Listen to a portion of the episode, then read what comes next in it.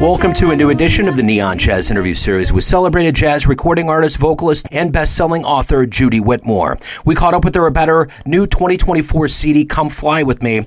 She is a true modern-day renaissance woman, heeds the call of the stage, the sky, and beyond. Her life as a vocal artist and writer has taken off. She is also a theater producer and pilot who holds a master's degree in clinical psychology, approaches all of her endeavors with style and spirit. We cover her towering life via geography and timeline up to these current post COVID 19 times. Enjoy this captivating tale. Hi. Excellent. Nice to meet you. Nice to meet you too. So, I want to begin our conversation with what we went through for the last three and a half years, which was a pandemic. How did you get through that time period? How did it change you? Gosh, you know, for the first two months of the pandemic, I, I think that I never got, when I say I never got dressed, I I never, I didn't do my hair. I didn't put on any makeup. I thought I couldn't believe that something like that I was living through something like that. It seems like that would have been something that happened a hundred years ago, not in my time. Yeah. And um, it made me appreciate little things that I just being able to walk out and see friends or being able to go hug my children. It, it, it was, it was just a, it took a while to get used to, but I found that I, because I, I was alone so much, I was here at home with my husband. Because we were alone so much, it gave me a new appreciation for doing things that I had not had enough time to do. Things like working out in my garden, which I never do because I just basically work on, I either work on a new album or work on a new show. And so I, I got to spend time in my backyard. I got to spend time just walking around my neighborhood and appreciating the beauty that I live in here in Southern California, which I tend to forget because I do get wrapped up with with working. And um, it was uh, it was quite an experience. Well, I'm coming from Kansas City, so anytime I get to Southern California, it's like this bonanza of colors and things that we just simply don't have around here. So yeah, that's you know, life gets busy though, and I and I was thinking that during the pandemic I was thinking major recording artists were not going to come back. I figured once they realize they have a good bank account, they have downtime, they never get that, that there would be a level of them that may not come back. You know, not that they wouldn't be creative, but that there would be a shift in how they would operate life. Well, I was I'm trying to think where I was in my recording schedule, but I think that I I was just about to start recording a new album around that time, which got pushed back. And I remember, uh, you know, I worked with Peisha McPhee. She's my vocal coach, and I remember going to her studio. And I remember she, we had special special masks to wear that you could wear while you were singing. They were they were huge, and uh, we just said, well, we're just we knew that we were safe, and we were just going to keep working through it. So we did, and um, and somehow we were just able to get that recording done that year. Sorry about that. I had a temporary glitch. I apologize. Okay. I apologize. That's okay. So um, yeah, we we we just sort of powered through it, and I, I, worked with a just a small group of people when we were getting preparing the uh, just going through getting the arrangements done, and um, we just said no, we're not going to put it on hold. We knew we all tested, and we all knew we were well, and we said, let's just go ahead and do it. So I was able over the last couple of years to get several albums done. So talk to me about this latest album. How does it feel now that kind of the world's opened up, live shows are back, come fly with me? How, how does this release feel for you? This release feels really exciting. I, you know, it's the first time I've ever worked with Chris Walden, who is just amazing and the arrangements that he wrote it was really thrilling to be in the studio with him. And the the last album that I did we had strings on the last album and they the strings were done in Budapest. So it was done I remember sitting here at my computer in my office and uh, the album producer was in his at his computer and we were zooming with the conductor in budapest. And it was really quite a process to do that. But for this album Chris wanted all the strings to be live. So it was really exciting being in a studio with a huge, I think it was about a 40 piece orchestra. So it was it was different. It was the first time I've done that, and that's and that's the only way to fly. Yeah, yeah. yeah. So so what are you hoping the listener gets from this album? You know, this album, the, all the songs in this album are about travel, and I remember that it was over a year ago. I was sitting uh, in Peisha McPhee's studio with Chris Walden, and we were trying to come up with a theme. Like we wanted there to be a through line throughout this album because the previous albums I had done, I chose the songs because they were favorites of mine, and and I wanted to record them. But this album, I really wanted a concept for it. So we were talking, and somehow we got sidetracked, and we started talking about all the places that we had been to, and I talked about how I had lived in London for a while and that uh, I had lived in Aspen. I lived uh, various places and how much I love to travel and to go away for extended times. And all of a sudden, Chris said, Why don't you do an album about travel and have all the songs be about places that you love to go? So I thought that sounded really exciting to me. So we had a lot of fun just picking out the titles for this album of, of these songs that uh, that were meaning that were places that were meaningful to me. So I, I, hope that people listen to it, not just with an appreciation for the actual music, but for maybe giving people ideas like, oh, I could, oh, I could go away too. I could go, I could go to, I could go to Vermont. I could go to Georgia or wherever they, they feel they might uh, have a fantasy to go to. So you have this very divine creative spirit in you as an author and as a singer take me back to your childhood. How did all of this become who you are? How were the seeds planted? You know, my grandfather was first violinist in the MGM Studio Orchestra. And he started working at MGM in 1934. His first film there was The Merry Widow with Jeanette MacDonald. And he worked there through the 50s. And our home was filled with music. My grandfather was a violinist.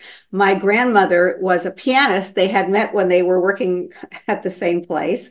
And my mother was a pianist. My aunt was a pianist. She had gone to a conservatory. So there was always music in the house and there was always singing. And my mother insisted that I learn how to play the piano when I was very young.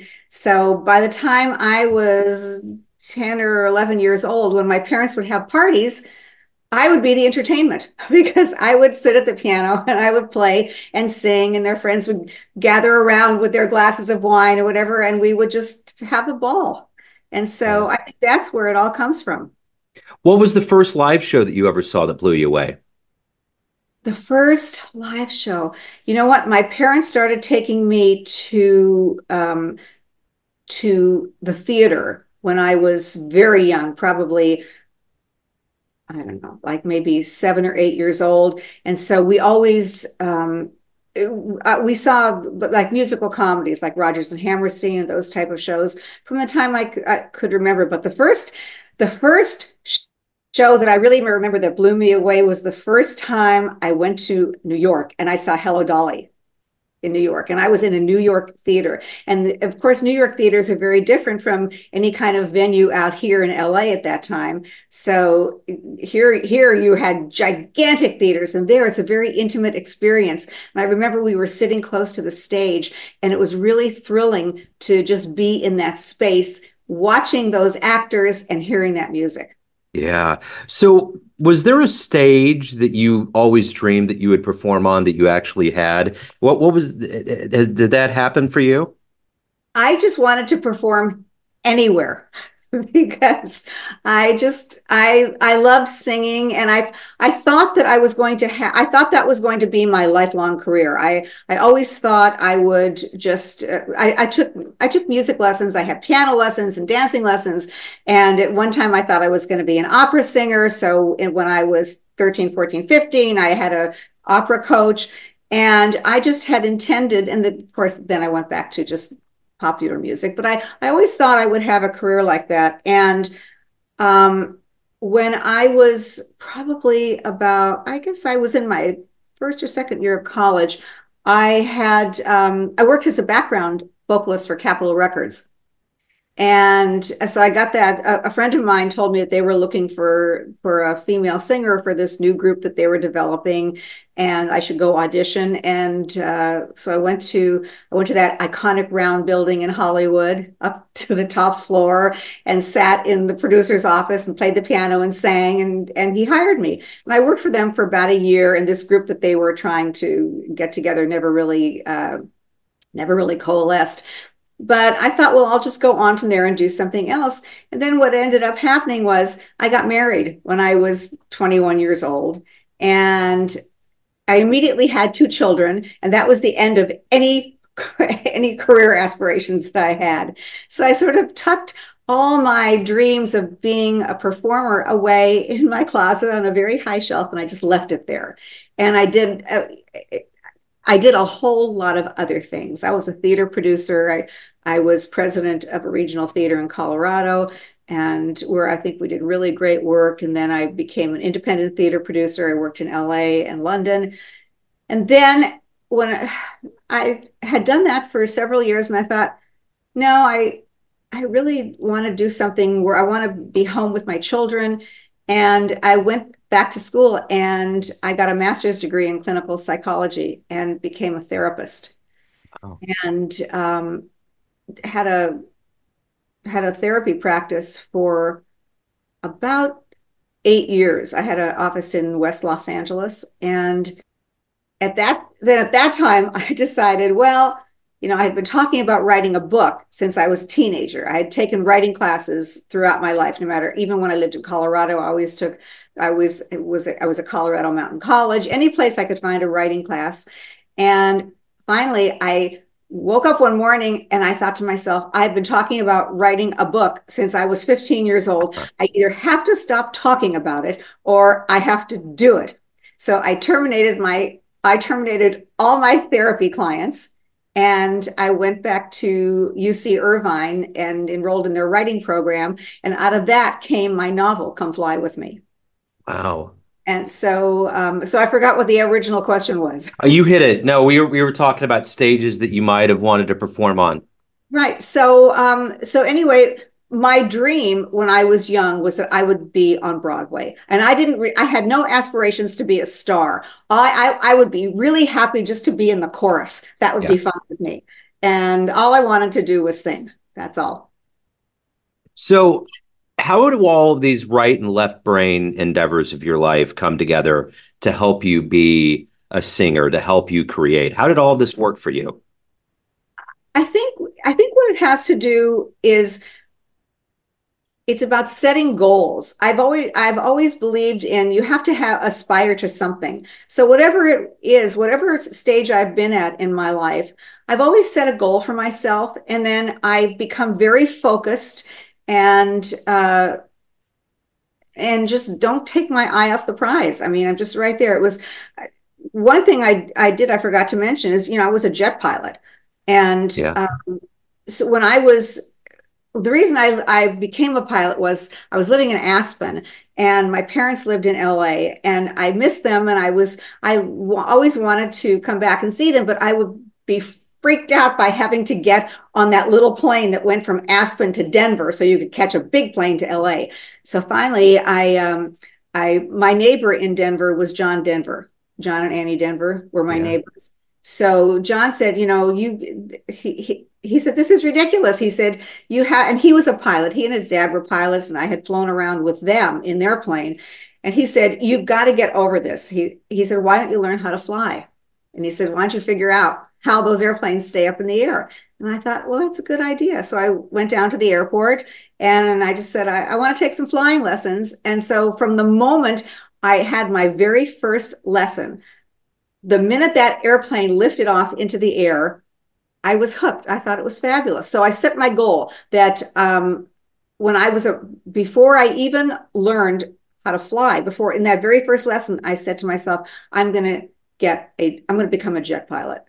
And I was very focused about doing that. And it was basically the same way with w- whether when I was writing a book, like just focus, just focus and just and work. And I and I am very um, I have a lot of self-discipline. So when I was writing, I would get up at 5:30 every morning and write, write for several hours and go go about my day and write again at night.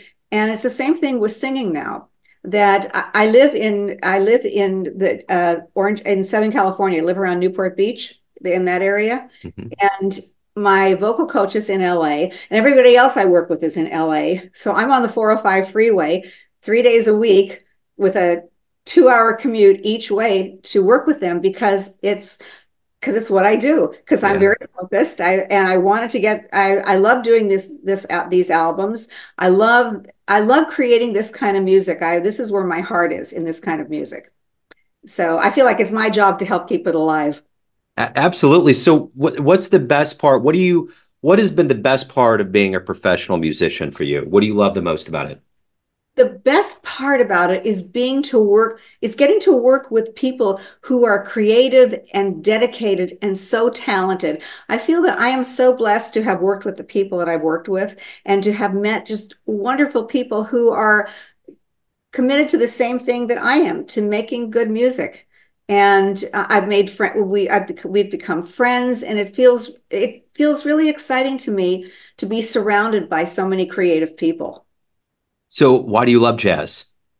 Because I love it because I didn't know I liked jazz until many years ago. A friend of mine gave me a gift of the um, Ella Fitzgerald, uh, all, all the songbook uh, albums that she had done. You know, the Rodgers, the Rodgers and Hart, and the um, the Gershwin, Cole Porter, and I thought, oh, this is this is this is fantastic. I I it I listened to those nonstop for about six months. I listened to nothing else.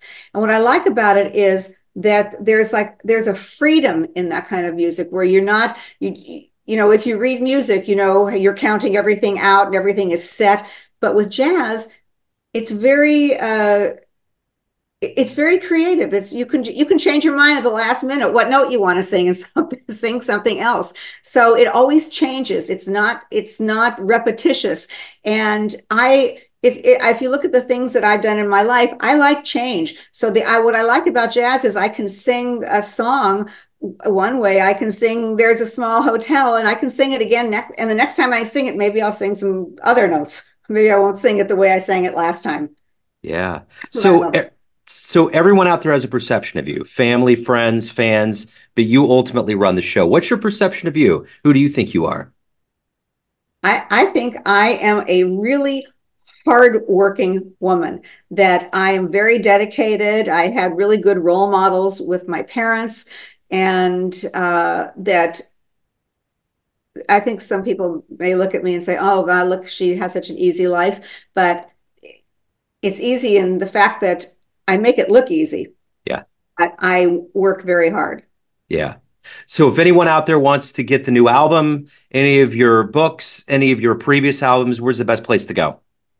Well, all the uh, all the my new album is not being released until January 17th. okay. Company, but the previous albums, every, they're on Spotify and and uh, Apple Music and Amazon and every place people listen to their music these days.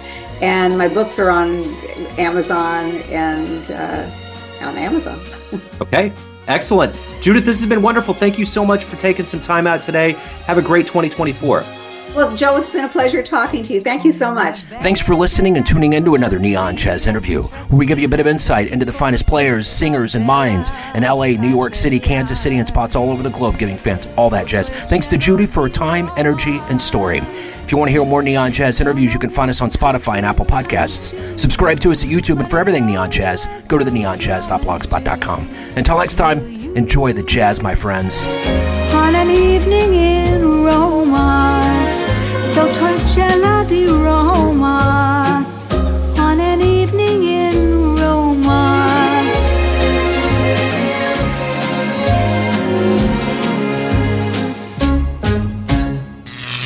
Neon Jazz.